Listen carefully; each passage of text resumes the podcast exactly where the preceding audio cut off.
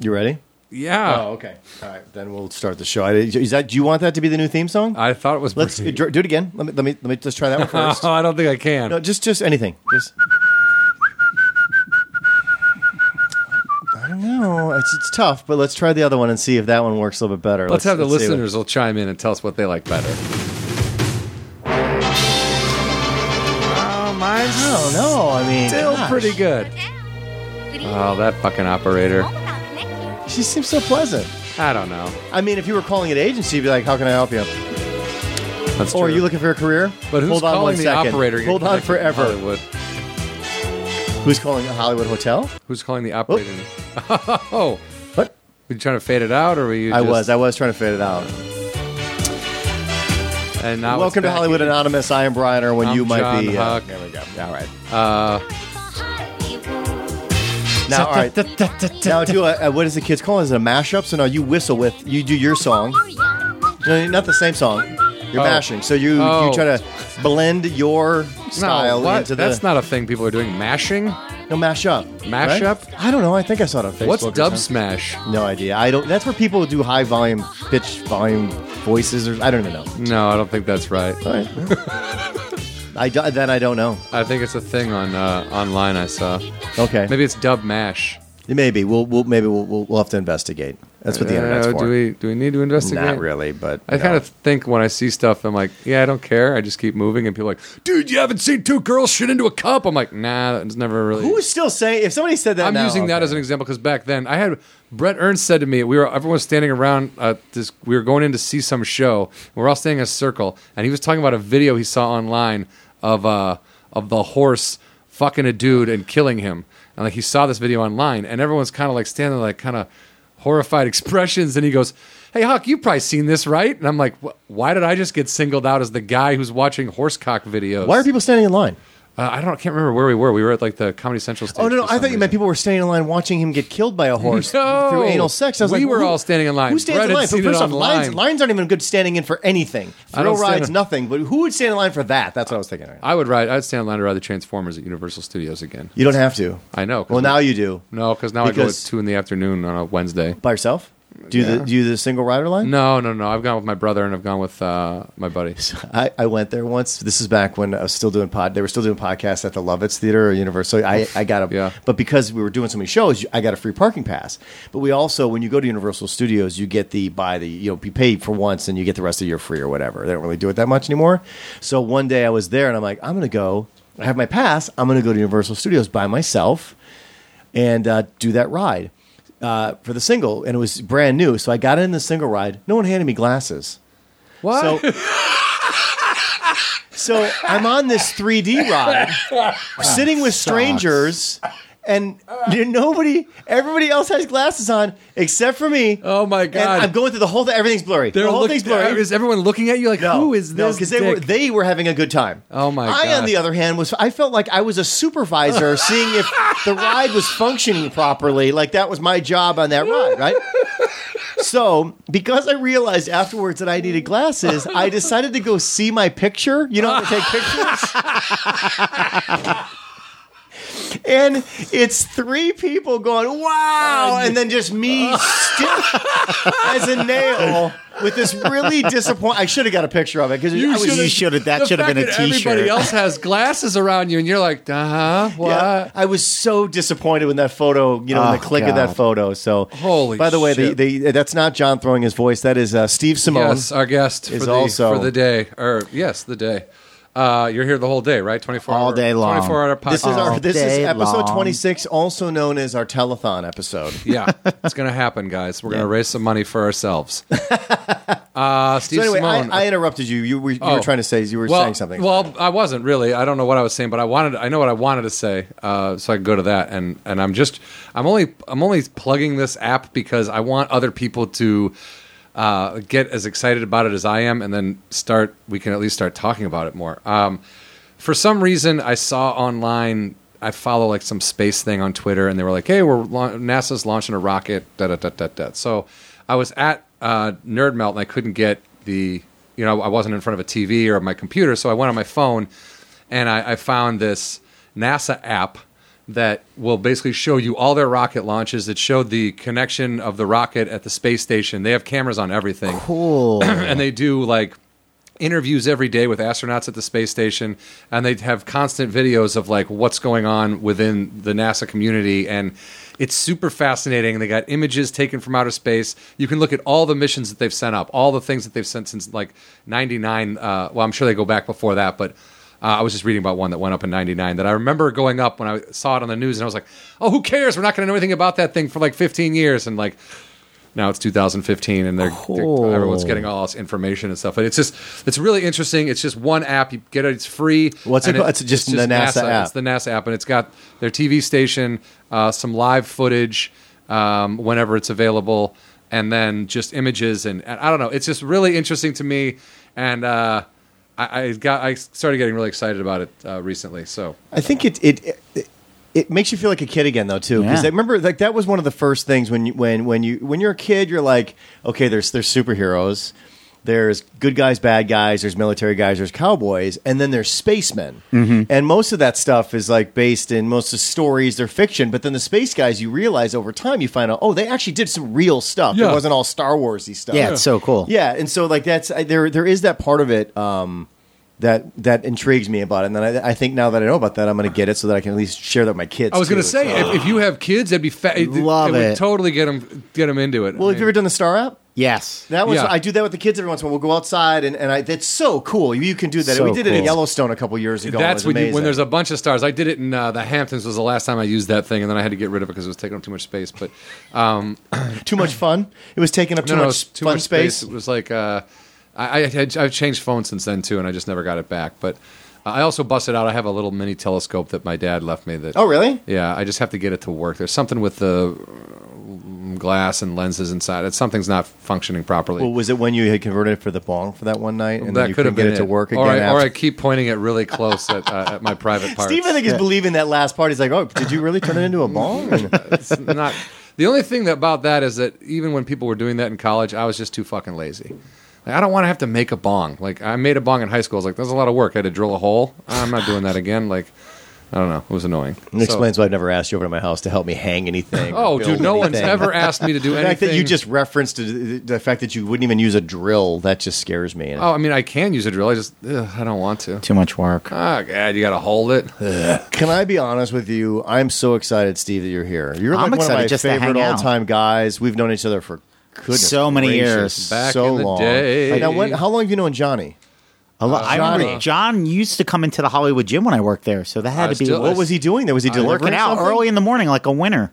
Yeah, yeah, I- yeah. I- Or was it? I- or was it? he, he didn't have a place to shop. No. Okay, I He'd just wanted- Work he out was like a actually win- working. with all the other But I knew, winners. I knew you With the before that, right? winners. From the comedy store and Yeah, so it's I wasn't. a- I was never like regularly up there, but when I would be up there, I would. You were. You were actually one of the people that would be nice to me when I would go up there because back in like a, a while back, People that place used to be was a mean. fucking shithole. yeah, I don't know why people You would would never choose. meet. You and I have No. always No, talked no, no, about no, that. no. No, I can't do that to other people. I hate when people are mean to me, so why would I Of course, be dude. mean to them? It's ridiculous and it's inappropriate and it's unnecessary and it's fearful. Yeah, and it makes you I- just not want to go places. So I'm like, well, I'm not going back there. Yeah, like for the store had a terrible reputation for a long time because of Yeah. that. Well, Steve, I've told this story before the night that Tommy kicked me out of the comedy store, where you were the last guy that I talked to when I left that night. You weren't there when it happened. Oh, my but God. It was um, um, Elliot, my second child, had been born. He almost Aw. died at birth. Oh, my God. And so he was in the NICU for four to six weeks. So we were doing, my wife and I were doing 12 hour shifts. And so I was burnt. And I wasn't Yeah. doing comedy anymore. And I was doing comedy a lot at the comedy store at that time, but I did, uh, for obvious reasons, I had disappeared off the planet Earth because I Yeah, was concerned about my Hmm. kid. priorities. That's weird. And I remember um, uh, that night, I finally said to my wife, "I'm like, oh, you know, we've been through so much. I want to go down to the comedy store and just do some comedy." And I got down there, and uh, Ryan, um, whose name is escaping me, he does a show with Dan- uh, Jeff Danis now. Um, Oh, Ryan O'Neill. Ryan O'Neill was Yeah. hosting, and he said, "Oh, hey, everyone, um, you're not on the list." I go, "Yeah, I, probably not, because obviously I've been gone for a while, but uh, you know, I, I, I'm just here for the you know the pop in stuff." Yeah. And he said, "Oh yeah, no worries. I'll tell you what, I'll put you up next." And I was sitting next to him, um, waiting to go up in the OR, and it was a pretty packed house and stuff Mm-hmm. like that. And uh, Tommy walked over and uh, said, "Who's going up next?" And, uh, and O'Neill said, "Oh, Irwin's going up next." And in front of the whole audience, while the comedian was on stage, he started yelling at me. What? He said, "You're not going up here. You don't go up here anymore." Do not put that guy up on that stage. You don't put him Oh, up. that's You don't. need- You don't go. crazy. You are not a comedy store person anymore. You don't go up. And he goes, put up Freddie Lockhart, and he stormed away. Now the show had stopped. The comedian on. I can't remember who was on stage. He was that loud. He interrupted. He Yeah, yeah, yeah. destroyed It was the show. embarrassing. I mean, it, it crushed me personally. It had crushed me inside. Dennis, or not Dennis, I'm sorry. Ron O'Neill was in, furious that he did that because it was just it, it served no purpose to Just being a humiliate me dick. like that. And you know me, I I'm I was a pretty nice guy. Like Oh, I, I was- absolutely. I wasn't a troublemaker there. So anyway, I, I was really devastated, and, and I was because I was not emotionally prepared for any of that Mm-hmm. coming out of what I came out of. Um, I a- at that point I just had made that decision that night that I was never going to go back to that place again. I wasn't going to try to fight to go back. I did call him once to ask him why he did it to me, but of course he didn't take my phone call. And I just I, I but I remember you just be, were so kind to me when I was leaving that night. I mean, you probably don't remember. it. I remember because it was such a bad night for me. I don't even remember. But you were just you were really really you know you were like it's not you know you, you just said nice things you know. Oh, it's man, not that makes cool. me I'm sorry feel that good. that happened. You know, but Dude, what a di- it's so sad that people with uh, no power and low self esteem, whenever they get a little chance to flex on somebody, Yeah. it's really really sad. Like I when when I think of somebody that would be that much of a dick to somebody.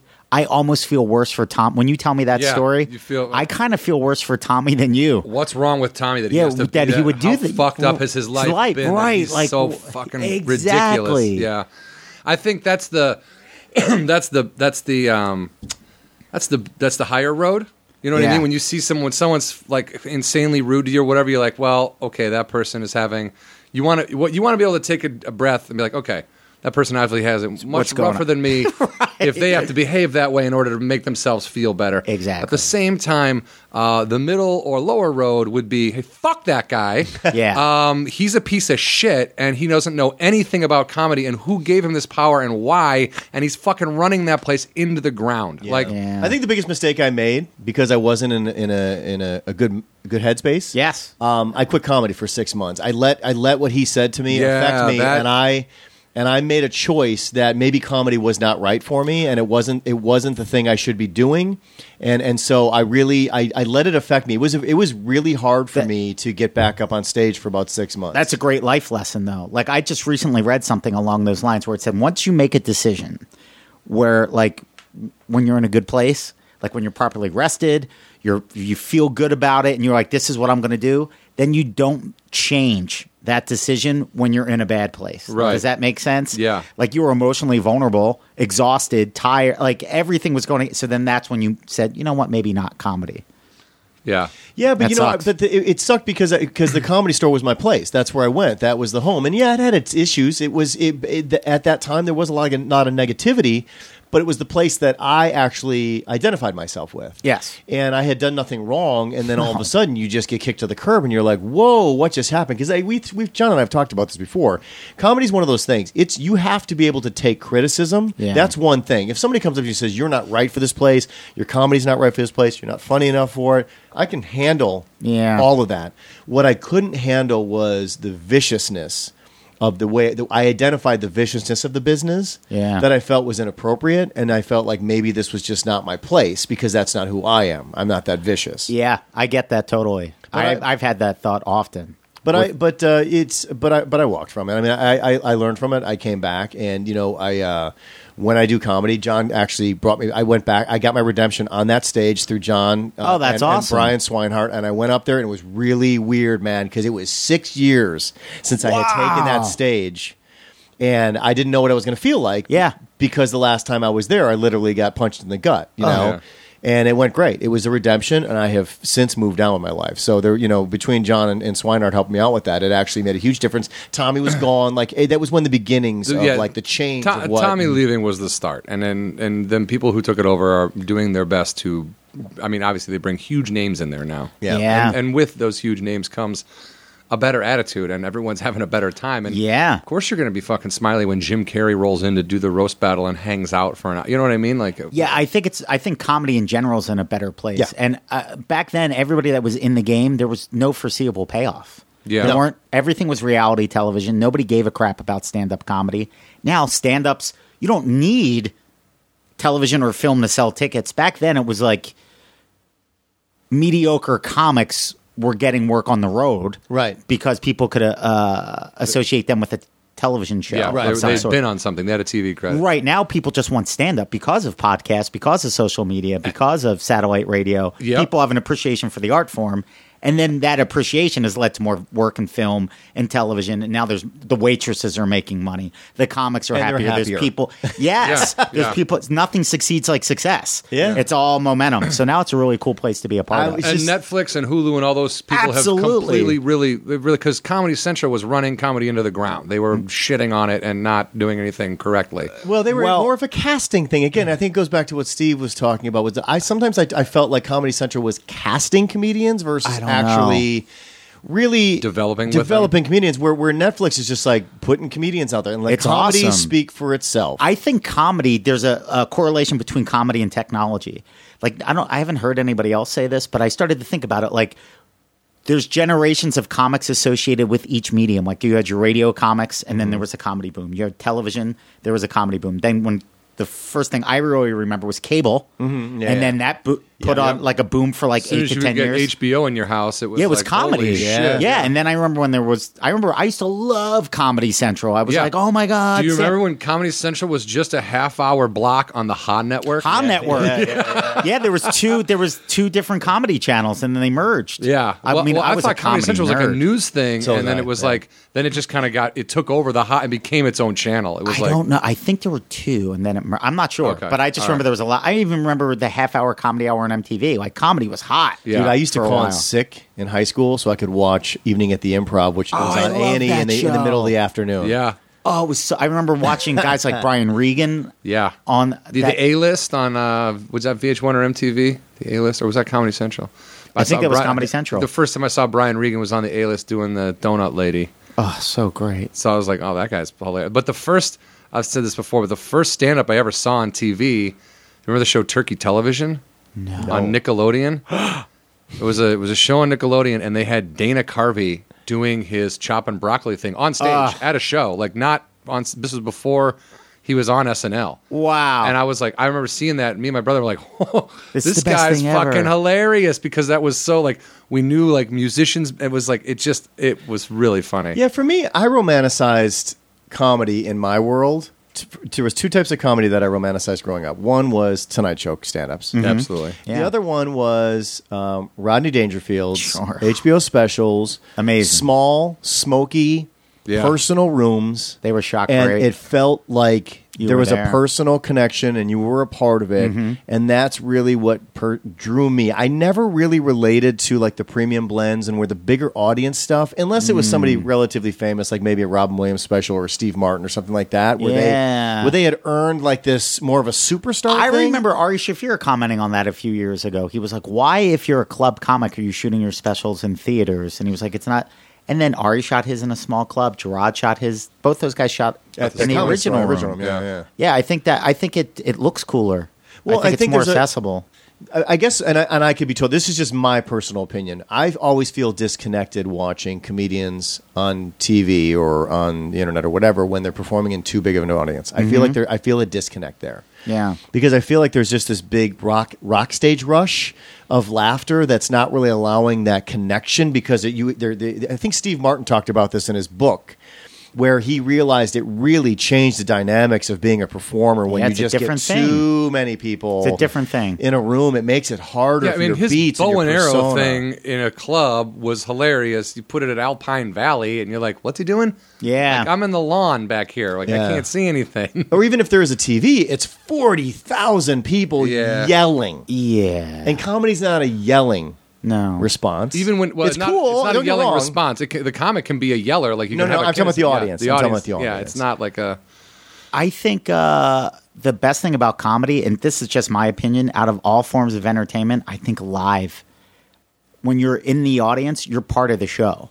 Like I know with my style of stand up, I will not do well with a bad audience. Like there are some guys that are just so great at crafting jokes, they could almost do it in a vacuum. Right, right, I, right, I right. don't. I'm not. You I need have the to- audience to, be into it. yeah, I need to feel like I like the audience, and I need to feel like they like me. Yeah. And when you're in the room, there's like even g- classic comedy specials on television, it's still so much better when you're there live. So if Yeah. anybody's listening to this and you haven't been to a comedy club, I'm sure the vast majority of people haven't. No, have not, yeah. Have not. We're, we're speaking to a whole new generation, and they're Get learning. in the Did you clubs, notice that? it's so that, uh, fun. this new generation, which excites me about it, and and, and I'm my comedy is mostly about raising kids, so I, obviously I'm talking to a completely different generation. But Mm-hmm. Yeah. but YouTube has been It's amazing. Has been comedy's best friend. Absolutely. And I think that 100% that's going to so. drive more people to shows. I really do believe Absolutely. that. But there needs to be the encouragement, like what you're talking about, to go. Don't just watch it online. You definitely should want to see this live. it really is a if, different if experience. you enjoy laughing at what you're looking at online, imagine, Imagine. like 50, 60, 70, 100, 200 people around you laughing with you and and and e Excellent even- point. And even at different things that you might not have laughed at that it will now bring out laughter in you. It's- and it gets contagious and Yeah, you feel it. yeah. My You parents- legitimately feel a it. good parents- show is really you know, kind of the shit. It's the best, really. I agree. I my think parents it's the are in their best. mid 80s, and Aw. they still talk about seeing Bob Newhart Ugh, in Chicago Newhart. Wow. at a very small club, sitting in the Legends. front row watching him. Oh So, my what does God. that tell you? Your parents That's are amazing. old. Yeah. oh, yes, yes. That's that's just one one of the points to make out of this. Um, No, but yeah, I mean, be careful. My dad probably listens to all these. Bob podcasts. my Newhart. dad's my number one fan. So you better watch Aw, out. that's Yeah. awesome. and, and he's he's probably not my number one fan. No, now he hates you. Well, Hey, that, Mr. that Irwin. and when I loaded, when I just showed up as a corpse and laid out on the. oh yeah, yeah. That's the guy. He's able to talk now. That's interesting. Um, yeah, no. I but Bob Newhart would be s- fucking awesome Oh, to see in a man. club, dude. He's so I would funny. love to meet him.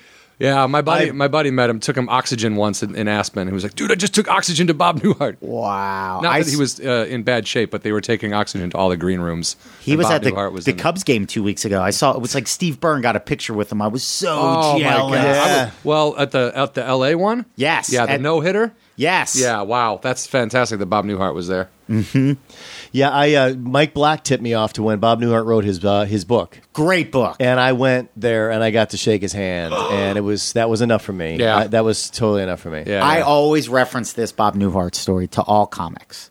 I thought this was the coolest thing ever. I saw this documentary on Newhart. It was amazing. And the last scene of the documentary was a single camera following him backstage in Vegas. And as he's approaching, it's a sold out theater there to see Bob Newhart. The guy's an icon of comedy. Yep. Okay. He's probably been doing what, 50, sold more rec- comedy records than the Beatles sold music in one of like, their big like in the sixth, like insane. Right. So he's about to walk through the curtain. They're asking him about stand up comedy. And he goes, Well, the great thing about stand up comedy is you never know how it's going to go. And then he popped through the curtain. And I was like, If Newhart doesn't know if he's going to have a good set, who am I? Yeah. I don't beat myself up anymore. I'm like, Sometimes, hey, man, it just wasn't my night. yeah, and and also isn't his book called Why Am I Doing This? Yes, I think like, it is. which is which is great because even he even says it right before he goes on. Every time he's still like, "Oh Jesus, what am I doing out there? I, but what do people want to see me for?" Uh, Yeah. this is like you, and I don't I, I don't think that ever really goes away. You're like every. Every time you're looking at an audience before you go on, you're like, God, I just want these people to fucking like me and like laugh at what I say. I said this to an audience last week because sometimes I I would try too hard, and I'm like, why am I trying too hard?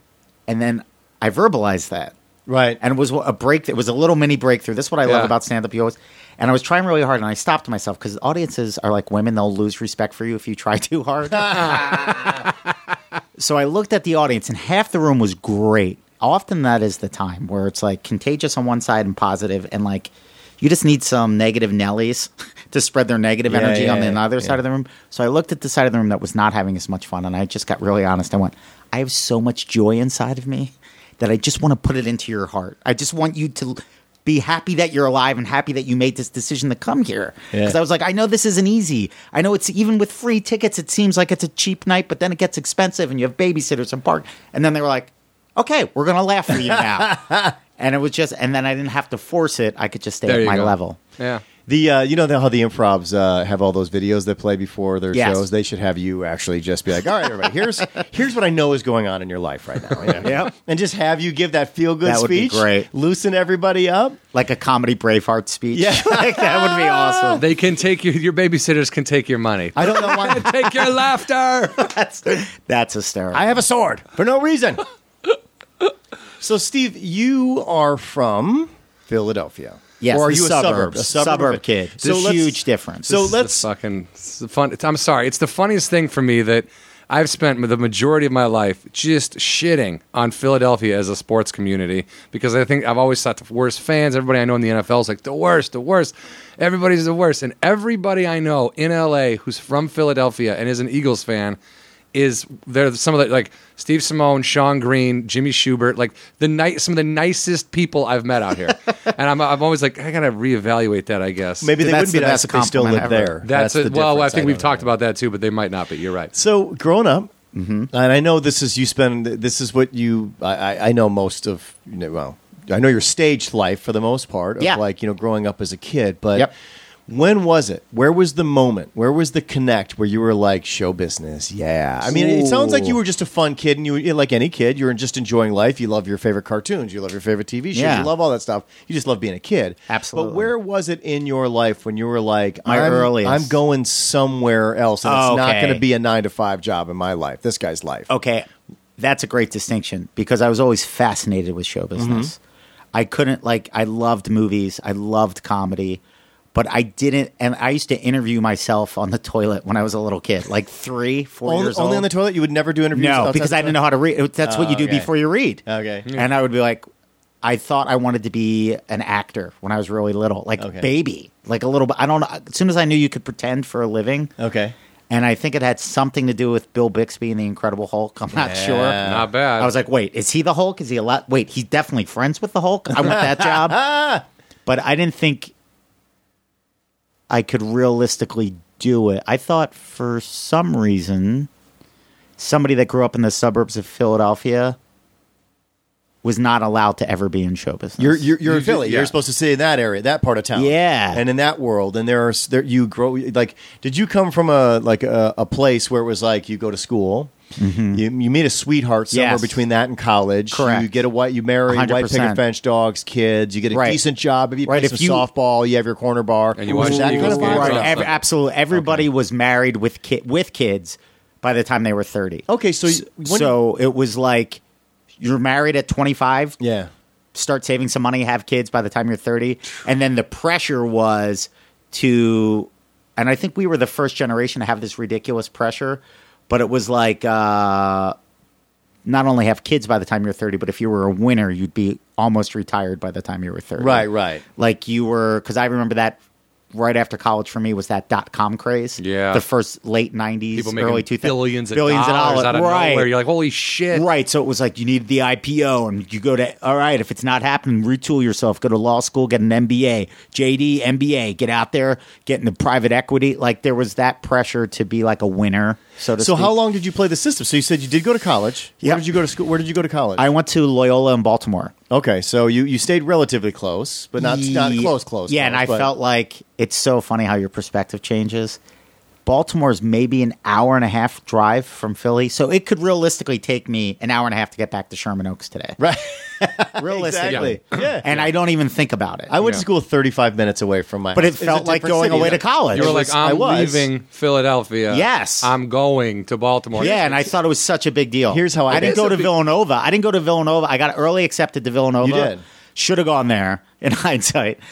Uh, but Baltimore was like, no, it's going to have different rock stations because, like in Philly, we had WMMR and YSP, and in Baltimore at the time it was 98 Rock, and I was like, it- different, different, tunes. different Well, actually, tunes. turns out same tunes. Different yes, stations. yes, exactly. Exact same, same exact layout. tunes, same exact mentality Yeah. like blue collar, white collar hybrid. East What'd you go to Coast college anger. for? Marketing, and Okay. the game plan was. I thought marketing could be a very creative job. Like I thought I could like work in advertising or something as a backup plan. But my game plan as an undergraduate was uh, marketing undergrad, go to law school, be a sports agent, and like work on like David Falk was a hero of mine in college. Like I was like, oh, this guy in- invented the Air Jordan. He he invented sports marketing. Like that's what I thought I was going to. Were you an athlete? No. Okay, okay. So it As a wasn't one kid, of- I was, but not, but actually. not you didn't go to you didn't go to college and play sports and all that. kind No. of okay. You like All right. sports though. Yeah, I like You've always sports. liked that's always been, that's been a running theme, right? Yeah, and you know what it was? I was a good athlete when I was a little kid, and then they put too much pressure on me. Okay, Not necessarily my parents, but I mean, real little kid. the system did. Yeah, like seven, eight years old. They were like, "Oh, you're going to be on the traveling team, and you're an all star." And I was like, oh, I'm seven guy. Yeah, I didn't realize sports, traditional f- team sports could be fun until I was on the comedy store softball team. Yeah, yeah. Well, That's that- really sad. You see that is out really here. That- sad, we- man, because that's like from seven years old to fucking in your twenties. Yeah. like It took me 20 like I stayed so when I got to uh, junior high when it started to become everybody played in elementary school but then it was jocks as soon as you got to junior high. Yeah, you had to- And then I was like, "Ooh, I'm going to ride a skateboard." Okay. So I just skated for a couple years and then drank beer for were you, attention. Were you uh, were you any good? fu- What I drank beer because it was awesome. I, dr- I just drank For Uh, because I just wanted people to think I was cool. I was like, might not be an is athlete, but I really- could chug six of these before we leave the parking This lot. is super delicious, you guys. Do you guys want to talk about how delicious this is? Always, and we're drinking beers, being cool with this deliciousness. oh, it tastes like battery acid when I was 15. I was like, I can't believe people Were think this you is still good." pull tabs or pop tops at at that point? Uh, or is it because everything's pop top now? or was it bottle? I was just I was just on the cusp of the final pull tabs because you could make the pull tab uh, chains Oh, out of that's all the beer, cool. and that, and that was your like your sign of like, yeah, me and my buddies are cool. We had the Look at Mickey's how many- Big Mouth uh, Yes. Oh. hand grenades. That was yeah, a that's cool why it ad. tasted like battery acid, Yeah, dude. exactly. Jesus. Yep. Um, Eh, a lot of nights of tears, huh, Stevie? Yeah. All right, good. So you so you go to college. Mm-hmm. Now we sk- we you inter- we kind of jumped, but you were Yeah. interviewing yourself on the toilet. Now you're in college. So where where does this? you're this- interviewing yourself. Yeah, like you're probably three, still four doing years that in old. college. so, wait, Yeah, but, of so but course. when when does the, the, the, the toilet interview guy come back and say I'm still I'm still going to do try out this I'm going to be the I'm going to be the guy that breaks the mold of this side of town and I'm out of here everybody. Well, I remember my last semester of college. This is really funny and sad. My last semester of college, I had a completely free elective, and I was thinking law school. So I was like, should I take a like a some sort of undergraduate law class? And I had a professor that was like, "You're in college, man. Just do something fun." Yeah. Because I was like so type A, awful. Like I was more mature at 20 than I am now, for sure Okay. Um, you good student? good student Okay. had a had a job as an undergrad like work study job volunteer like i was one of whatever Okay. Um, I- whatever. because You i were thought there. it mattered does that make sense Yes. yeah, Yes. because they tell I you believed, it matters. yeah i They tell you it believed matters, yeah. everything and then my quarter life crisis started my last semester in college when i was like wait a second i was so naive i was like that girl's grades are way like they were totally hot chicks getting these awesome jobs Yeah. and i'm like but her, she's not smart she doesn't have a good work ethic so I had no idea like how the world worked. Like hot chicks are gonna get the job over a chubby white dude that's working hard. That that kid who barely made it through college, he's gonna go work for his dad. Yeah. And that other kid, his his uncle is a mortgage broker, and he's Yeah. gonna make two hundred grand right out of college because his uncle got him the job.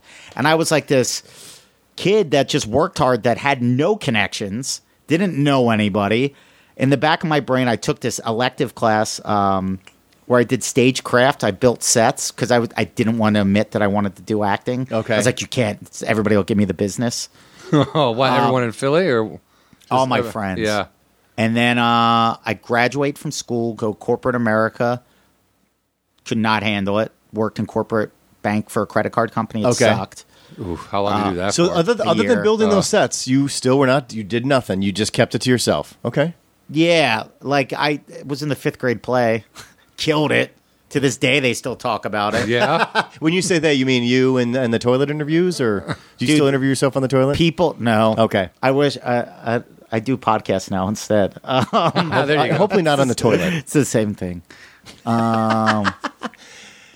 But you know, yeah. okay. So you're so you're doing okay. So, So here I you know, are. look, man, You- I now, was wait- ten year old kid, did a fifth grade play. People really, they were like, "Oh, you're going to be crushed on it. Broadway And one you day." s- and I you just played let a it go. jester, And so you I got just- to be comedy. Uh, It okay, got to there be you go. funny. Yeah. So so here so okay. So when was the when was the moment? So here you- where were you where were you living and working at this time? Did you go back home? Yeah, I lived in Baltimore for a little bit. Did a few open mics in Baltimore. Okay, all right. So let's talk I about made that a before we promise moved to away. myself. So what was the decision you made? Yeah, Well, what's- okay, let's talk what- about this open mic thing because again, open mics. You think Chicago, you think New York, you think This is Los Baltimore. Angeles. Yeah. this is Baltimore. I I'm can't taking imagine, a city bus. Yeah, but I, I can't imagine that that open mics and stand up comedy as part of Baltimore's psyche. So what? How did you even get to that point? What was going on with you? where You're like, I'm going to do this open mic stand up comedy thing. Like, Yeah, I remember there was a little cool like alleyway in Baltimore where people would, dr- they would shut down the street and you could drink outside when it was nice. It was called Water Street, and I uh, there was a little tiny comedy club up there, and it's had they had a flyer for open mics, And I was like, ooh, I'm going to do this one time. I didn't have the courage. Okay, so you, So then I graduated college, and I remember I was taking a city bus for a job interview, and I passed that Water Street place, and which I hadn't been to f- for a year, and I went, "Oh, if that comedy club's still there, I made a promise to myself. I was like, God, if I get this job, I'm going to do an open mic, and I did like three open mics, killed it. The guy had me come in and promote a show. So my third, I did two open mics. The third open mic I did, we charged a five dollar cover. I called all my friends, and the guy let me keep three out of the five bucks. So, and then they sold out a beer. So Wow. I made. He gave me a bonus. I made f- like five hundred dollars. Holy My shit. third time on stage. What? So yeah. So I was like, oh, this is damn. I'd be TK know happy about for that this? now. Right. And that that dude, if I was making five hundred a show now, I'd be stoked. so I'm like, oh, this is gonna be easy. And then they stopped doing open mics there. I get the corporate job. I don't go on stage. I had that comedy wait, that was bug. it for a second, and then it's Yeah. like it was boom, and then boom. Yeah, like maybe one more open mic after that, but nobody showed up. Like whatever. It Were was you doing traditional jokes, or were you are you are you you are who you are? Was it pretty the same much style? yeah. like you were pretty up there telling much the your same stories, you were style. telling your style. And uh, definitely at least out of the gate. Do you remember your first thing you said on stage? The first time you walked up, and did you No. did you sweat it a lot before your first time? Oh, I drank. Yeah. No, no, no. I mean, as far as like the writing, what am I going to talk about? What am I? And like, Oh, how long? You did know what put a into part that? of it was? I thought every time I was on stage, it had to be different. Yeah. Yeah. So I did 20 minutes my first time ever on stage. which is pretty crazy for an open mic. But Crazy. continue. Yeah. Yeah. crazy. They let me go on last because I brought like 10 friends. Uh, okay. So it was before the advent of bringer shows, but I think bringer shows were created because of guys like me. yeah. Right. I really do. I think people are If we like trace it back, it's gonna be every you, the class $500 clown. guy. Yeah. So they're like, oh, idiots like this. They think they're comics, and they have They'll friends bring all their friends. who They're either gonna wanna eventually laugh at their quit, jokes and then or laugh 10 at them more of them will- failing. yeah. right? Yeah. So, um, so I did 20 minutes my first time. The owner of the club was like, that doesn't just happen. He was like, is, it was this really your first time? I'm like, yeah. And he was like, oh, okay. he was like, you got to keep on doing this. But you didn't. Well, I came back the next week, and then that's when he was like, "Okay, I'm going to make you an offer. Bring your friends. I'll give you a cut of the door." And I was like, "Okay, this is going to be easy." And then I started to call other clubs. I was like, "I'm moving to New York. This is I'm." ah, yes, there it is. yeah. Oh, you need the delusion to keep. To get you. Yeah. The delusion is rocket fuel Yeah. that will to use your net to get you off your normal life. Yeah. You need to be completely crazy to think that I'm not like I should be in Philly right now. Most likely, maybe I'd stayed in sports marketing, but most likely probably would have had to quit that kind of job to make more money to provide for a family, and I'd probably be in like some sort of financial services job, not very happy and definitely not fulfilled. But don't you think, and we've talked about this with a lot of our guests, that- especially the ones that do stand up, Mm-hmm. and even acting, you have to be delusional because your Absolutely. friends and family are going to say no. Yes. You are crazy. No, don't you dare follow your dreams. Don't you do this. Do, Do you- do don't don't give up. Do you And know you're what was like, more what am I painful giving up? for me? It was uh, it, nobody said that to me really. Well, I was just gonna say, I want to clarify. My family actually uh, supported me. My friends, though, back home, were like, oh, "Whatever, dude. We'll see you in Okay, six months." here's what's really interesting. It's a great distinction. When I was like 22, and everybody was like, "You have to s- go. You got to find an open mic. You got to do more comedy." And I had moved back to Philly from Baltimore, and there was no comedy at the time. And when I was like 22, 23, all my drinking buddies were like, "You're special. You should just leave and go to Hollywood." they, even they wanted you out. Wow. Right. Wow. Everybody, everybody I met, everybody was like, dude, you're the funniest person. Like parents would have me like I would I was the kid that like when I was 18 people's parents would come down and hang out with me in the living room and just laugh. For sure. Mm. Nice. Um, but then I didn't have the courage to really do this until I was like 27. Okay. And what was really kind of, I still had the complete support of my family and some of my friends. But from 22 to 27, that five years broke a lot of my friends in the sense they were like, What are you doing? Well, because right, you you now know, looking back on the journey, it's mostly struggle. It's not Oh, it's all success. It's struggle. struggle. So at some point, people are, they start coming to the shows. They don't see a killing anymore, and they go, "Ooh, has he? Have you, did you ever have that moment?" yeah. Where well, they're- this is what happened. So, like, by the time I was 27, but still all of my friends' parents that were like in their late 40s, early 50s, they were like, You're young. Yeah. Go for it. Yeah. Who cares? Yeah, yeah, yeah. They're like, I believe in you. And then like even guys that were like like attorneys. See, where I grew up was a great mix of people. Like there was like union contract, like union carpenters and plumbers next door to attorneys, next door to a guy that had like a paper route in the morning and then hi- taught high school chemistry in the afternoon while getting Right. his PhD at night. Like a great mix. Everything was in that neighborhood. So there were people that were like, I thought they were like super happy and rich, and they were like, I hate my life. Right. Just go for it. And if so, I could have, if I would have been as funny as you, Yes. I would have given anything too. Yes. And you're like, Jesus, okay. Yeah. All right. See, I like that. I like yeah, it the was fact really that- cool. But then I felt really terrible that I didn't make it. like I'm out here starving, struggling, living with Fat James in a one bedroom apartment, no car, and I'm like, what have I done? And then not only did I feel like a failure for how I was living my life, but I felt like I let everybody else down that believed in me. So were for you a long time? How long did you stand up in um, in and around uh, the suburbs of Philadelphia or Philadelphia before you actually moved out to Los Angeles? Not that much. And why did you choose Los Angeles over uh, New York? because it was so far away, I knew I couldn't quit. Okay, so that was your actual. All right. Yeah, I knew I would quit Too, if I too moved to New safe. York. you go to New York, it's not working out. You're Train. Like, Fuck it. I just It's a take a train home. Yeah. yeah, train home, and I was like, mm, I'm not going to stick it out. Plus, I hated cold weather. I was, and I was, I knew it was going to be brutal. I, kn- I didn't. Qu- it's like when You you, didn't see know the how fist, brutal. right? When, I knew the fist was coming for my face. You just didn't know how heavy it was. I just didn't and then know it was how holding a hard. roll of quarters. And then Correct. it was made of fucking cinder absolutely. block. Yeah. and then the truth was, I didn't move out here to do stand up. Okay, all right. So okay, so I let's talk moved about out that. here- The day you decided to go to L.A., what was your plan? I had read a book by Peter Fairley called Comedy Writer. It's a novelization of his life. Okay. It's a great book. Um, at least if you're a comedy nerd and you love movies and comedy, it's a great book. yeah. Peter, Fa- I mean, yeah. the Fairley brothers, Yeah. to me, their first three movies out of the gate are as funny Yeah. as it gets. Yep. I mean, Dumb and Dumber, Mm-hmm. Kingpin, and there's Kingpin, something about something Mary. Yep, Kingpin yeah. They were is- firing it all. Kingpin, might be Kingpin the is- best out of the three. Kingpin is, in my opinion, the best out of those three, but also on par with like Caddyshack, and- Absolutely. Oh, and, uh, Spies Like Us, and just shit. like- crazy! and, and they're all slightly different tone. yeah, yeah. I'm yeah. like, these guys are geniuses. So Yeah. he wrote this book and it really inspired me. And I was like, you know what? I'm going to move to LA and I'm going to write comedy scripts. Um, I'd been out here on a vacation and I saw that set, set, Second City was moving to the improv. This is like the year 2000. I was like, wait a second. I don't have to go to Chicago to learn how to do improv because I loved stand up, but I, kn- I had heard too many horror stories about it, about sleeping in your car and how it doesn't matter if you're funny and it takes years and years and years. and years and Yeah. years and years. So I was like, I From love today. Bill Murray. I love Chris Farley. I love comedic acting. I'm like, I could get a marketing job, take these Second City classes, work on my scripts at night. And it just never worked that way. I went from just driving out here, not knowing anybody, getting a job in a pizza place, getting a job at the comedy store answering phones. Stop for And one then that was second. I it. want you to take me through those first I got something. first that first month. So you drove out here by yourself, no friends. It was crazy. no friends, right? Okay, this is what I, wa- I okay. There was a kid that graduated with my younger brother. That was a always- year there's younger always than that me. Those one person that- random One dude. random yeah, dude. Oh, yeah. I love Matt it. Paul, I love you, buddy. You were always there. so um, this is how crazy I was. I had no apartment, no job, But you called him and said, no money. I had like I drove out here with like I left my house with like twelve hundred dollars.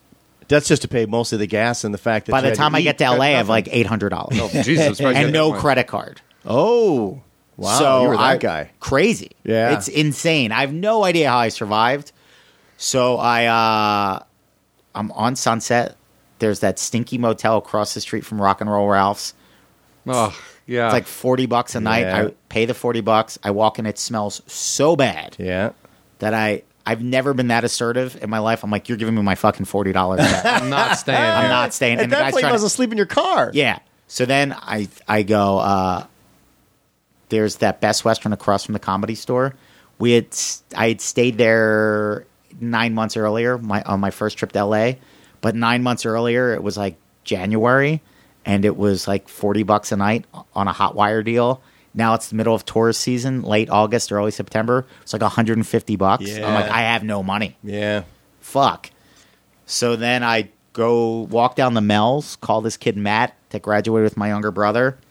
He let me stay on his couch. I stayed on his couch for like two weeks. Did Did you feel bad the whole time? Did you? Do you- I mean, I, I always look back on the because I, I did a little bit of couch surfing, and Mm-hmm. there's there's those days you just feel horrible about yourself because you're like, this person's helping me out, but I still feel horrible. at Yeah. the fact that I've got it, that I am inconveniencing this human being for my ridiculous dreams, and they're being cool, but Yeah. Uh, I feel bad. Yeah. And you want to you want to pay it back to him tenfold, but you you can't because Yeah. you got nothing. You know what I Got mean? nothing. so, what was your driving force in those two weeks while you were there? Like, what were you? I was it was just like- a job. I was like, yeah, you need to find something. You need to find a job and you need to find an apartment. You need to make it happen. So my younger brother had another buddy from college that was living in the South Bay. And he was like, oh, you're in Santa Monica. There's a great wings place. They have pretty good pizza, too. So I'm like, all right. So I go into that pizza place. And I only knew one comedian in the world. It was this guy from New York named Joe Matarese. Oh, nice. You know Joe? uh, not personally, no. But So anyway, I go into the pizza place, and this guy Brian Giuliano, who's now one of my best friends, was like, "What do you do?" He was like, "Where are you from?" he knew right away I was not from LA. I'm like, I was like, uh, Ph- "Philly." He was like, "No shit, really? Couldn't tell." So then he was like, "What are you doing here?" And I was like, "Oh, I'm going to do comedy." He was like, "Do you know Joe Matarese?" I was like, "Uh, yeah. He's the only comedian I know." And Brian p- played baseball at GW with Joe's younger brother. Jesus. So then it was like, "Oh, here's a free slice of pizza." So then I went back, and they were just nice. Yeah.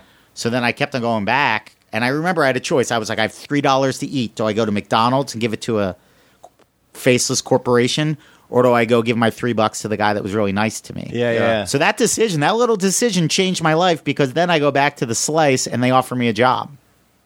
So I uh, started delivering pizzas that day, and then they found helped find me an apartment. They're like, okay. So our, you- that's our that- buddy's moving out of a place. Do you need a place? And I was like, yeah, I need a place. And it was 600 bucks a month.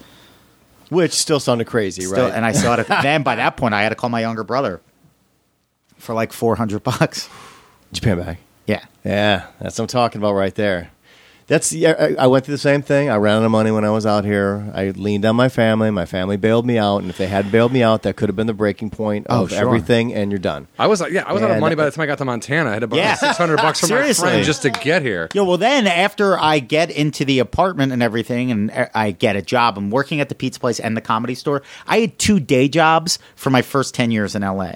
And there was one year, and I know this sounds crazy, but there was one year I did not have a day off between because I worked every job at the comedy store. I was doing telemarketing and making pizzas. I didn't have a day off. It was completely crazy. It makes but Uh, sense to me because of the, the how driven you are, but My car broke down. So I'm living in Santa Monica. oh no. and I need a new transmission in my car. And I have no idea that I could have just I don't know what's going on over here during okay? your story. Sorry, sneezing. What, what was that a sneeze? sneeze and cough. I didn't know what that was. Okay. I feel like I should hear. drink I this thought one. John was Oh, I got calling water. a Thank you. yak. Yeah, it was terrible. It sucked. And I remember the day, like I had to take up three buses to get back to Santa Monica to meet the tow truck driver, to, and then the bastards at Amco. They were such rip-off artists. The guy wound up going to jail, like legitimately, Legitimately, went to jail. yeah, yeah, went yeah. to jail. And then I was living in a Section Eight apartment with Stevie Z, and didn't have a car. And then I borrowed like two thousand dollars to get my car fixed, and then it broke down again. And I just didn't know how to do anything, man. I didn't. I was twenty seven. Sh- I was. I should have gone from college to internship to normal yuppie job, and never knew the struggles of life. no. And I probably would have been like, these people just don't work hard enough. I know. I do you know there's people that they literally don't have compassion because Yeah. they haven't been there. But, now when I see a guy taking out the trash, I used to have the Mexican guys in the kitchen used to make fun of me for working too hard. Yeah. They'd be like. You know how funny that is? They'd be like, "Amigo, I got it," and they're making fun of me 'Cause I would, I would, I would mop the floors. I would take out the trash, and it was a cr- crazy, crazy experience. There's no way I could go through. I could survive again. No, way. No, I, but I you- think w- as as a younger, even in your tw- 27, you know, because I came out when I was 24, but you bounce. You you're able to deal with that kind of shit. Like Mm-hmm. I went, even when I went to Europe when I was younger, like I couldn't go that way again. I couldn't just No. camp and carry my shit on my back. I have No. to fucking get a hotel room and like Yeah. I sleep in beds, not You on have to, fucking like, dude, I grounds was and on a trains. couch. I had this awful gig not too long ago where they, t- I'm sleeping on somebody's couch instead of, and I'm like, I can't do this anymore, man. Yeah. I'm sorry. There's certain points in your life where you can do things. I'm very grateful for everything I survived, but now I, I'm learning to say no Yeah. to a lot more. Yeah, To a lot more. Well, you know the the the, the sleeping on the couch, but to me, I think the, the part that resonates with me is when you have a two thousand dollar car bill, and this is a city where busing is just it just doesn't work, Not man. easy. You can't It- survive. It does. You It's can't just you have to be so patient and be willing to spend so much time. but you but because of the nature of what you're ultimately trying to accomplish you're at the mercy of other people driving you around that could cost you something and, Oh, and your it- goals so that there's that there's that there's that point of like you hit that th- that wall and you're like i'm either going to crash through this wall or i'm going to let this wall kick me and send me home and it's like and you, it usually is i'm spending too much money everything is breaking down around me this is just not this is not what i thought it was going to be i am out of here and we've we know pe- we know those people we've Oh. I seen should them. have. I, I no, don't. you shouldn't have. But but you shouldn't have. I'm saying. But we've seen those. I have friends that came out with me. They're long gone. Oh, yeah. Yeah. They were like, no, And I don't blame them. Yeah. no, you that's my can't- point. You I can't go, blame okay. somebody. It's like, all right, I get, I get it. Yeah, I remember one of the lowest, not lowest points, but like God definitely has a vicious sense of humor. Like I, I totally believe in God. There's no way I would have gotten through this LA experience without faith. But the God I believe in is pretty cool, and he's a ball breaker sometimes. I was living in a Section 8 apartment, one bedroom apartment with this kid named Stevie Z, who had cerebral palsy, who legitimately kicked me out for a woman that may or may not have been a prostitute. This Okay. is all true. okay. Wait, permanently So- get you out or just for the night? No, he no he because I was he moves kind of moves her in. It's a long story. Oh, okay, okay, got it, got it, but got it. I was the Okay. f- only time I've ever given anybody an ultimatum because I was paying his rent. Oh, he okay, had got it. reduced rent, but I was paying the bills, and I was like, "Hey, man, I don't trust this person. I knew she was at least a stripper." And I was like, I do not trust this. I'm not making a value d- judgment. I'm just saying I don't I- I- trust I don't her. feel This, right this about it. person, you've you've checked them out. the Right. uh, person Like I out, would you're take there we go. my checkbooks with me whenever and my passport whenever I left the apartment. And I was like, I can't live like this. Yeah, And he, and I was like, it's either her or me. And he was like, I understand everything you're saying makes sense. But if I have to make a choice, I'm going to choose her. Well, you know that's what guys do. Wow. They choose yeah. the and lady. you know, and within a week, she had robbed him and had people beat him up. Oh, it was bad. Really? She was a bad person. yeah. So I'm in that awful existence. Like I just borrowed two thousand dollars, and I still owe my aunt like a thousand of that. Still, uh, I paid some of that back. Now that I'm thinking, I'm like, oh my That's god, okay. I- No, no. You, it's the intent. just so you know, your relatives don't ever expect to see that money again. yeah, I know, but I still have to. Yeah. So anyway, uh, but John does. I go, I'm not. Wait, I put, and I didn't even call the mechanic, and it was a different issue. But it's the car never ran the same after I put the money into it. So kids, if you're listening and you ever need advice, come to me. 'Cause I should have Taking just- the two grand and bought a new car. bought a new car. Yeah. I could have bought a Civic. Like I wound up buying a Camry years later for two grand. Yeah. That's still running to this day. That I've had Gotta for know 10 when years. to kick the car to the curb, man. 'cause You got it. it'll That's a just suck huge you. life car, relationship, job. There's a certain point you have to learn when to s- give No, let it actually, go. more important, Steve. You need to have a mechanic you trust. Finally got Jimmy in Silver Lake. He's the greatest. You have to I got have a Louise mechanic over you on La trust Brea. because they Yep. will tell you you need to stop. This thing is done. Yeah. I'm not going to put a bandit on this. Put want your to hear money what's towards something crazy? else. The mechanic I had in Santa Monica, he was very honest, kind of expensive. He told me to get rid of it then, and I just didn't know. Oh, I didn't really? know anybody. yeah. So I remember years later, I'm living in Santa, like six, seven years later. That was the last time I saw the guy. He was like, "Hey, Steve." I'm like, "How do you remember me?" yeah, It's like because you drove off in a shitbox. yeah, yeah, yeah, yeah. He was like, "There was just something about you." He goes, "You're, you're." He goes, "I don't know." He was like, "You're just, you were a nice guy." He goes, "I remembered you." I was like, "Wow, that's crazy." Oh, my guy would remember me, the first mechanic I had, because my car was such a nightmare. He he basically at the end told me he's like, I would never let you drive off with a car that's about to break down like this, but if you promise to leave, I won't charge you anything, and Wow. uh, don't ever whoever you get rid of the car to, don't give them my name. Wow, he's so sick of fixing it. Yeah, he was just he because that thing was a uh, was an old BMW and it was like a specialized. everything was just it was Pain in the ass. One of the dumb. I'd spent my grandma's inheritance on this car. My dad was like, "You did fucking what?" Like Young people make pissed. silly decisions. Oh my god, I was an idiot. I was like, "Oh god, I'm gonna have a Beamer. I'm gonna have a stick shift Beamer. I'm gonna drive that around." Like It's the only way to learn, though. You Yeah. have to make. So anyway, I am now no longer with Stevie Z. I'm living with a guy, God rest his soul, named Fat James. Yeah, Fat I have James. no car, and I would have to walk down this very steep hill to get to Rock and Roll Ralph's. I have like three grocery bags in each, each hand, and then I just hear this click, click, click, click, click, click, click sound. And I go, I know that sound. And it was the car that I had that I had donated. I didn't even sell my car for scrap. I donated my car to a charity, and somebody had just gotten it fixed, and they're parking it right in That's front of me, and I'm like, hilarious. really, Click, God, click. I know that sound. I know that awful sound. It's taunting Oh my you. God. taunting me, Taunting you. taunting me. But reminding you. You've Um, moved on. And and I reminding never gave you up. again. Yeah. Never got, I have no idea where that came from. Rudy would have quit at about 2003. Ah. So, I just. Uh, I'm sorry, go ahead. Well, I, well, g- go with go with your question, I want to ask you a question about when you were delivering pizzas. Um, I I work pretty heavily in hidden camera.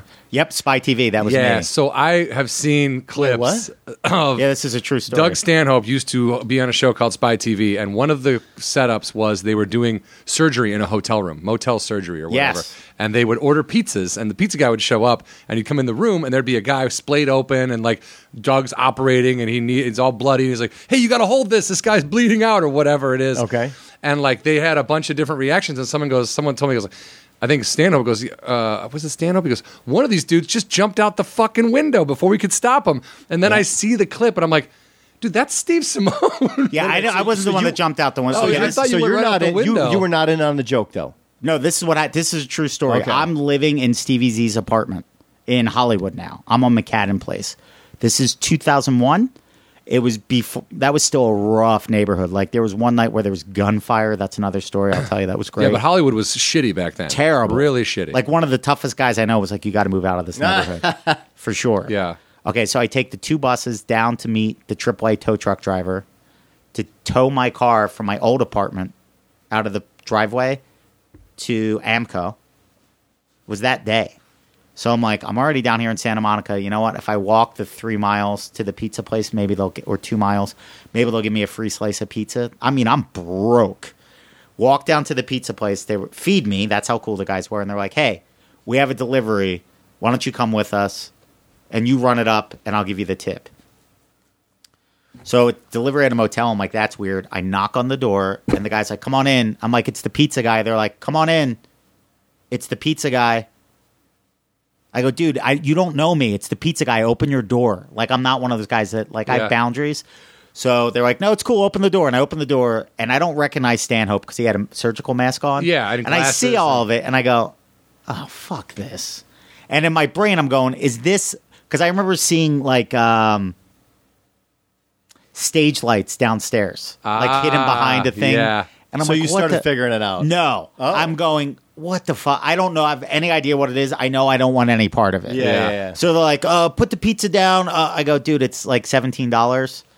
And the guy's trying to get me, and I just look and I'm like, fuck this. I go, keep the fucking pizza, and I left it, and I just walked out.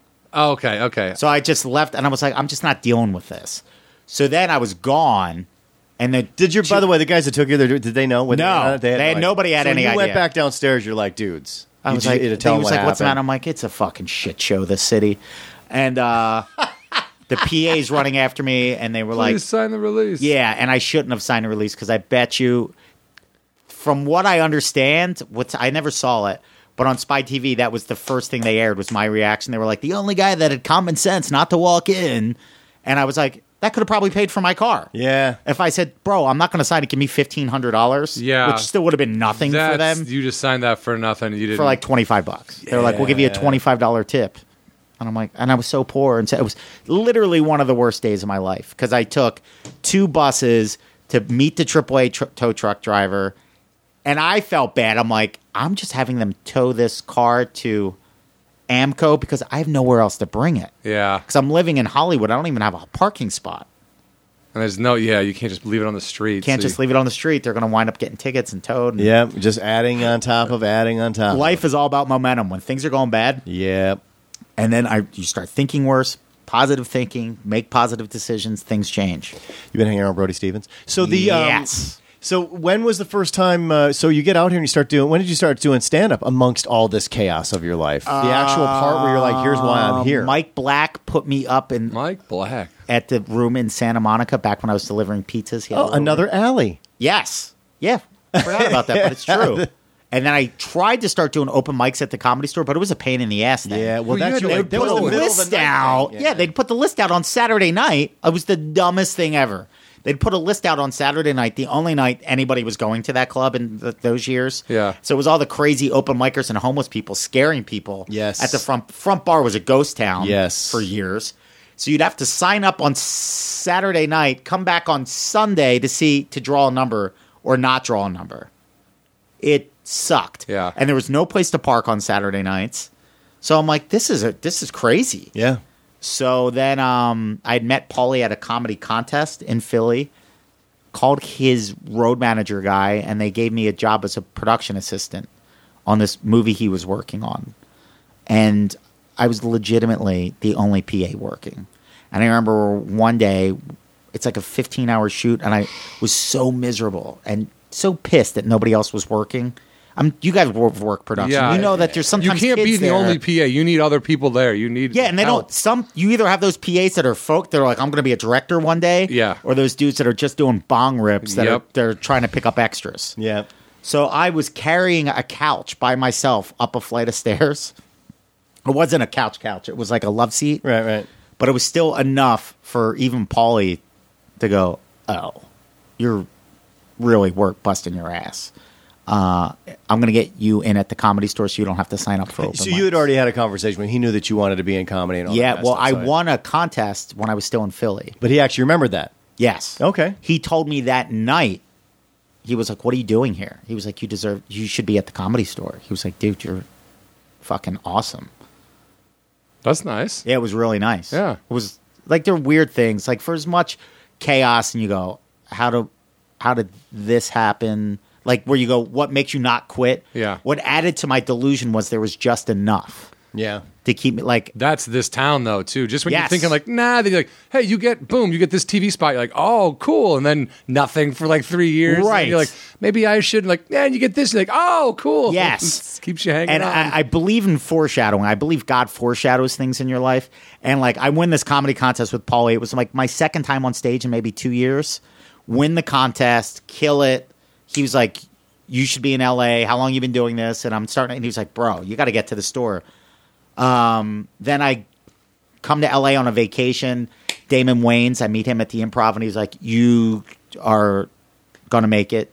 He was like, "You have a This is crazy just in energy." conversation. Just in conversation. Bill I go to New Cosby's Not a York. rapist. I go to New York. Yeah, we should drop his. like, drop it. You want you want us to cut that part out now? or whatever.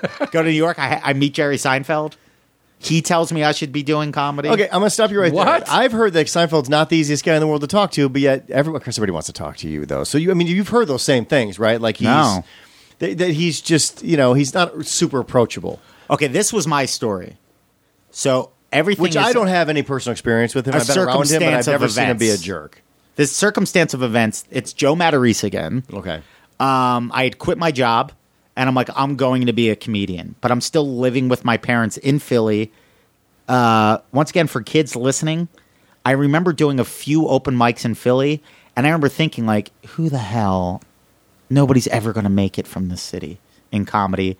I'm like, it's not New York, it's not LA, it's not Chicago, it's not Houston. I'm like, it's not a comedy town. I'm like, what am I driving to the shitty club for to do a stupid open mic? I remember that night specifically, and who knows who else was on that lineup. I remember I did two or three open mics in Philly with Big J, Okerson, and Kevin Hart. wow. And I remember Kevin Hart becoming my friend, like open mic buddy. The f- only person that was really nice to me there, because everybody else had a click. Kevin was like, "I'm little Kev. I'm a North Philly ghetto legend."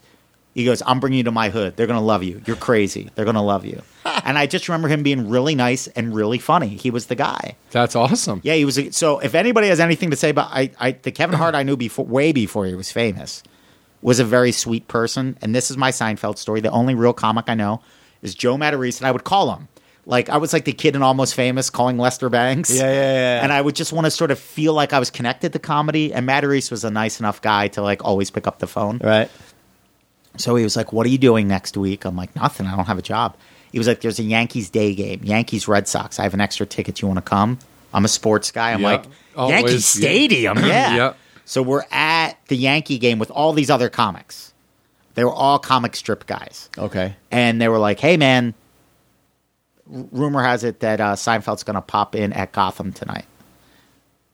So it's not- uh, Matarese like you want to go. There's a chance that we'll see. He goes. Robert Klein's definitely performing, but maybe Jerry will pop in. I'm like, Dude. no way. Yeah. Of course. I'm like, I love New York. I'm moving here. Yeah. So now um, we go to the club and I get to sit at the comedian's table. Yes. And I'm like, oh my God. And everybody's talking about comedy. And I'm like, keep it together. Keep it together.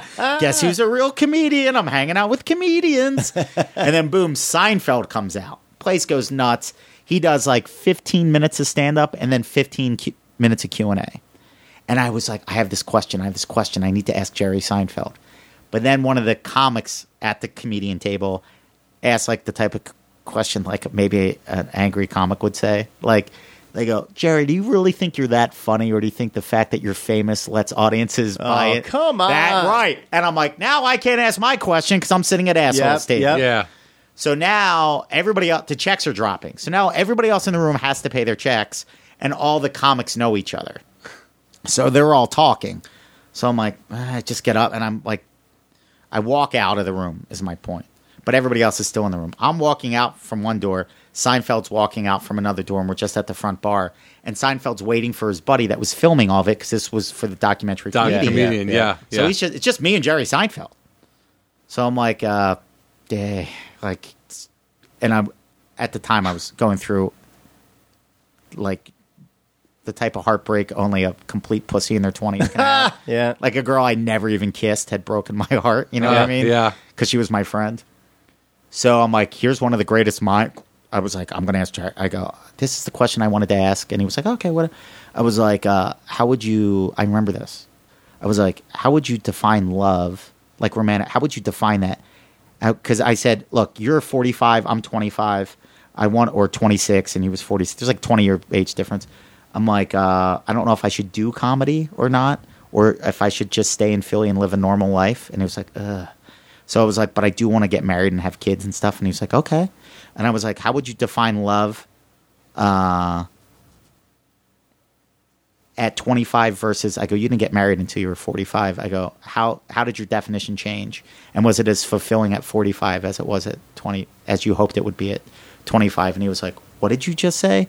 so then we get into this unbelievable conversation. Because you asked a legitimate question that wasn't You just asked- your you- typical. You, asked, uh, yeah. yeah, it wasn't like, you know, Stay in "Is school. Newman Don't do really-" drugs. Work out. Work. Work. Yeah. Work. Always working. Like, and because i knew I, I was smart enough to know even at 25 26 years old i was like if i pull this trigger Yeah.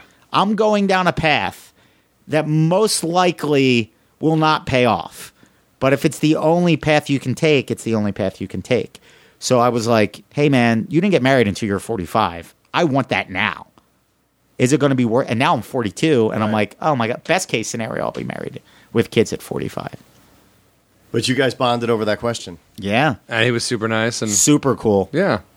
And I remember he was like, okay, Kierkegaard. I remember he threw that. I remember he threw the Kierkegaard reference at me. That's really funny though. Oh, super funny. That's really funny. Were you excited? Did you see the? Obviously, you saw a com- comedian. yeah. Yeah. I remember. It's Uh, something you and I have in common. I was I was behind the camera of one of those. Uh, I was at the Comedy Magic Club one night when they were filming there. Really? Mm-hmm. I didn't know that. That's cool. I remember seeing that in the documentary. I'm like, Oh, yeah, this is like the happy comedy store. I'm like, everybody's Yeah. I smiling. was working Yeah. there at the time. You used to work at that club? Mm-hmm. Yeah. Oh wow. I didn't know that. I didn't know oh yeah. that. Oh yeah. Dude, that's a great before room. the store. Yeah, that, I th- I've told you that After the story about store. that one night where like it was a regular lineup and it was designed specifically oh, yes, for and they were like, comedian. yeah, the next person's coming out is Yeah, it was it was just a regular lineup of just it could have been just like us, whatever, Yeah. just like good comedians doing their stuff. Like that's what everybody came to see. And instead, like the MC came out and did his stuff, and then he goes, "We got we ended up having a pop in," and he brought out Kevin Nealon. Everyone's like, "Yay, famous person!" Then Kevin Nealon's like, "Well, you know." um, I was backstage. I happened to see somebody else you guys may be familiar with is going to go up on stage tonight. And he's like, "Can I bring out Gary Shanley?" And they're like, "No way!" Awesome. So then Shanley comes out. Shanley does his set, and he goes, "It's funny uh, that you guys would say this." He goes, "I was backstage, and I happened to see somebody else you guys might be interested in seeing." He's like, "Do you guys mind if I bring out Chris Rock?" And they're like, "No way!" And they lose their shit, right? Yeah. And then Chris Rock's like, like, "Well, I guess that's it for the night." He goes, and he leans. back. He goes, "What?" Like. Well, okay, I guess there's one more person. He's like, does anybody want to see Jerry Seinfeld? And people are like, you have got to be kidding me. yeah, It's their the fucking best. heads are People- exploding like ah! People lost their and, Yeah, it's and- the best. rightfully should. They're like, That's gotta why be you moved kidding to me. LA for nights like that. Yeah, then then you're like every you're like I every co- I go to see comedy all the time, and then when it's not Yeah, yeah, yeah. You're well, like, that's what happens. Audiences do get jaded here because of that, but it's Yeah. incredible. That's why I moved here. But I Yeah. was working. The thing was That's killing me though. This is, incredible. Mm-hmm. this is what I had to do, and I was in my 30s when I moved out here, so I, I, I started late. But I was acting like a child that night because I had only way to act. the parking lot. I I got part. I was I was low man on the totem pole, so I got parking lot duty Up at the top? Up at the top. Yeah. So I'm on the roof. It's a little rainy. It's a little windy, but we use earpieces, so I know what's going on down below, and I'm like, I got to find a way To get down there. sneak down there just to see a little bit. be in the mix. So feel it. I would I every time I I'd wait until somebody was in the middle of their set or like getting close to the end of their set, and I would run down and hide in the corner and just watch the intros because I was more interested in like the dynamic. What how an audience Of- reacts. yeah, it's yeah. the coolest. Yeah. So I just just hid over there and it just I just it, was- I'll never forget that night. And it was You pretty just cool. you just okay. I never thought about it this way, but when somebody that famous pops up in a little club. It's almost like the audience is unwrapping a gift on Christmas Yeah, morning. yeah. Dude, it's yeah. that same level of joy, like what? Yeah. Or, or it's like when you go see like a band you really like, and then they bring out a guy Oh, to it's the play with them, where greatest. you're like, oh, here we got Lemmy from Motorhead. Like, oh, fuck yeah! Like you go nuts. So dude. you're like, great. You're already having a good time, and then just making it better. The You're like- best. it's like we got all this beer. Now we're gonna throw more beer on it. Yeah. The greatest. but there's one thing, and it, and that night is kind of for me sums up one thing that I always try to tell myself, which it seems like this is what you hold on to. Is Mm-hmm. I never there's two things.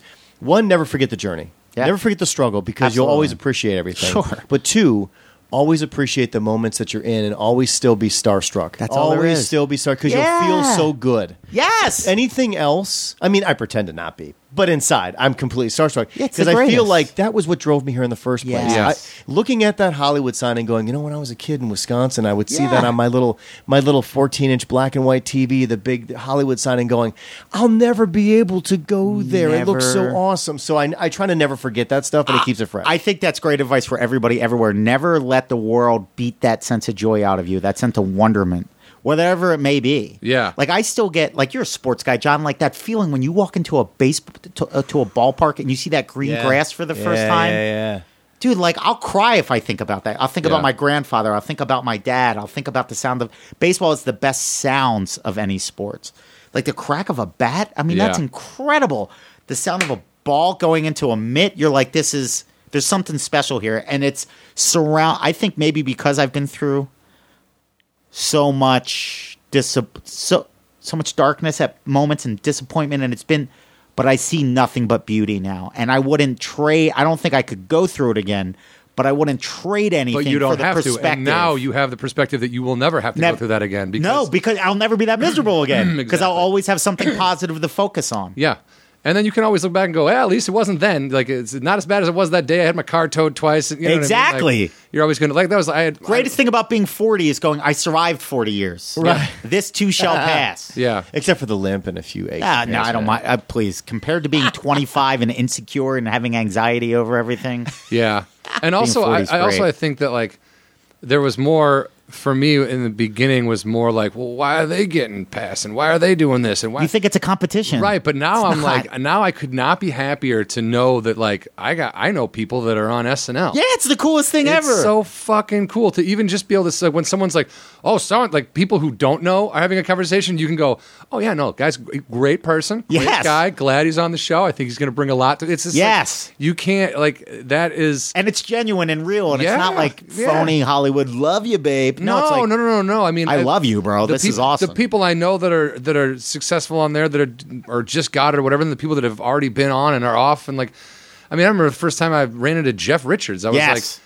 Dude, this guy's been on Mad TV and, And SNL. SNL. Like, holy shit! And he was really funny on both. Like, I Yep. was like, I was like, and he's talking to me and being nice and just being genuinely friendly. I was like, this is crazy. This It's is so insane. cool. Yeah.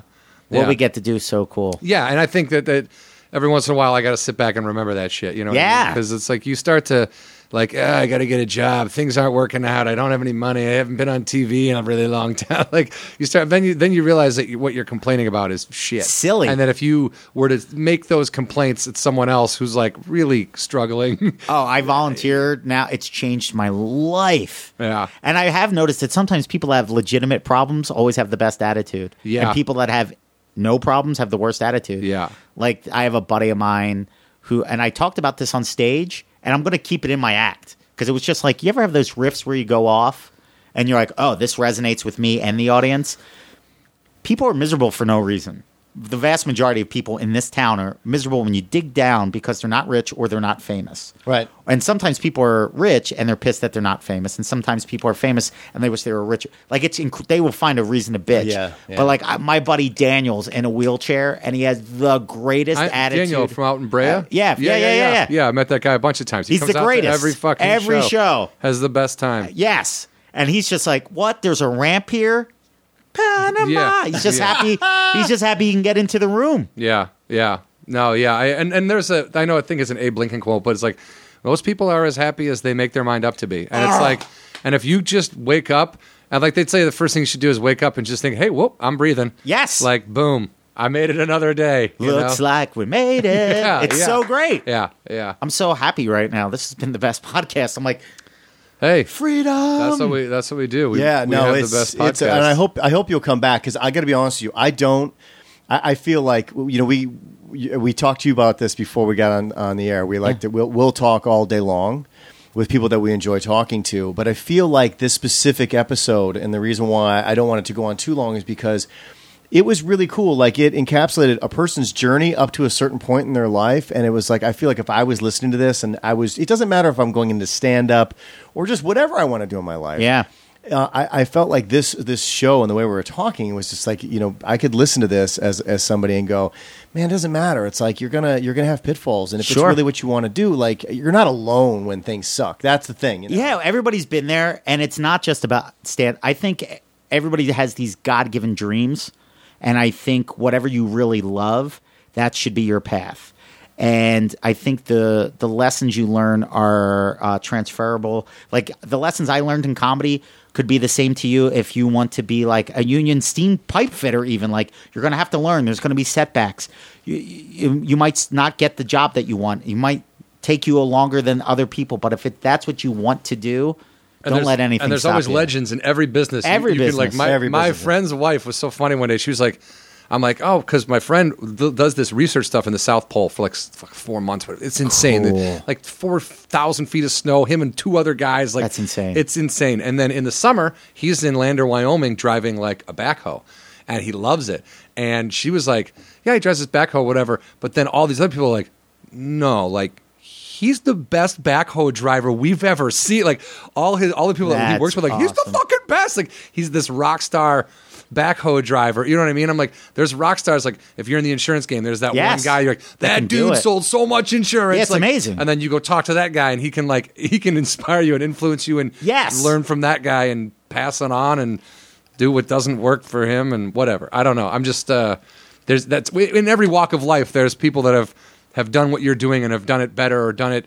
Uh, a certain way that you can take from that and learn from that. Yeah, the same lessons. Yeah. and the same skills. Whatever you, happiness, success, it follow. There, there's people that have paved the way, and it's this. It's universal stuff. Whether you want to be a tow truck driver or if you want to be an astrophysicist, Yeah. the same. It's the same amount of work to be great, and the only way to be great is to love it. And Yeah. if my computer hadn't died, I was about to play. You're the what? I- I'm going to do it. Hold on. Okay, well keep now, talking. now, well, now first, he wants I was to- hoping it. oh, so It has so, something to um, do but- with the but greatest Steve, American so hero. You, um, uh, it would be with me. I got to meet him. I was excited. that was one of the best. That had to be the greatest. William ever. Cat, baby. I've got this great photo. Speaking of the Hulk, where um, uh, my son Tanner met Lou Ferrigno because he came down to the building one day, and I didn't. So cool. As, as bad. This is going to sound weird, but as bad as I want, I got to shake his hand. I got to talk to him, but and as bad as I wanted, I don't take a lot of pictures of people. Yep. As bad as I wanted to, I wanted my son to take the picture. Yeah. That's and so and cool. he was fine with that. I remember once Lou Ferrigno breaking my balls at Gold's Gym in Venice. It's hilarious. And I was like, this is as good as life gets. I was like, this is the greatest thing ever. If the five year old version of me, Oh, dude, Lou Ferrigno. He makes me like when he was on King of Queens, The best. I was like, dude, and he's just arguing with Arthur. That was so good. I was like, you. That's how you know right away. Like a guy comes on, plays himself, makes fun of himself. It's like clearly he has a good sense of humor about who Oh, he he's is, great. and he's enjoyed his life. Uh, You've seen, um, obviously, you've seen Pumping Iron. one of the best mo- documentaries of all time. God Ah, damn. Lou Ferrigno and Schwarzenegger. Schwarzenegger smokes a joint in that movie. Yep. Nobody ever talks about that. Eh, what's Yeah, to talk huge- about? I mean, but I mean, like, and if a politician nowadays is like running for office, like, But he was he was the Terminator. He, he- I mean, he was he was I would kick drugs out of America. he was My Arnold Schwarzenegger. Favorite line from Pumping Iron is when Arnold's walking through that crowd and you hear that one guy from New York, Arnold, Arnold, do you drink skim milk? milk is for babies. when you grow up, you get to drink beer. That's the greatest. Like he's just so perfectly Arnold. Interesting cat. babies. I was trying to play the best around. You know, you're the best. around. I couldn't find it. Ah. Nothing I gonna couldn't- man to bring her Yeah, down. that's You're just the based best. Ah. on that last speech, which I know was I, to- I totally, Good. I totally killed like a crowd. Um, tell us what's going on. in your- Anything you want to promote before you get up? We, we do this You again. I have a know you've got your podcast? podcast. Uh, yeah, I have a podcast called Yeah. Good Times. I'd love both you guys to come on it. And it's essentially we just look at the happy days of yesterday and then try to learn. At least for me, this is how I kind of found some happiness. Like I was uh, going through the dark times in LA, and then I was like, when was it better than this? And I was like, I remember pizza day in third grade and how much I look forward to that. And I was like, oh. If I could see the good stuff in yesterday, maybe I can see the good stuff now. And I had to rewire my brain. Mm-hmm. Yeah, to yeah. start start looking for good stuff. And that's what the podcast is. Who were you as a kid? And now who are you now? Yeah. What- Yeah. what- If the, what's that correlation? So I'd love to have you guys come on. It's that. a love to great do that. podcast. Yeah. and It's a very popular podcast. yeah, it's getting up there. People, it's the people that listen are very loyal. So uh, I hope that I'm gonna. I, I just want to plug one stand up date. Yeah, yeah. Of course. First week of October, I'm gonna be in Scottsdale at the House of Comedy. So Okay. if Nice. anybody listening wants to come out to that, my website's Awesome Steve. And if you ever want tickets to the comedy store, just shoot me. I can put you on the guest list. That's awesome, Steve Simone. Awesome, Thank you, Steve. guys. I'm Thanks so for glad being you here, found buddy. us. It's the best. I'm so glad uh, you you were able to Trump map quest and get here today. Joe. it's the most important thing. Getways.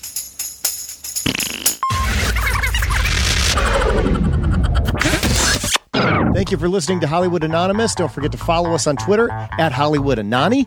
That is short for Hollywood Anonymous. You can also follow John individually at John Huck and myself, Brian Irwin, at Brian Irwin on Twitter as well. Both of us can be found on Facebook. You can also Google us and contact us directly, Hollywood Anonymous Guys at gmail.com. Thank you again so much for listening, and please don't forget to subscribe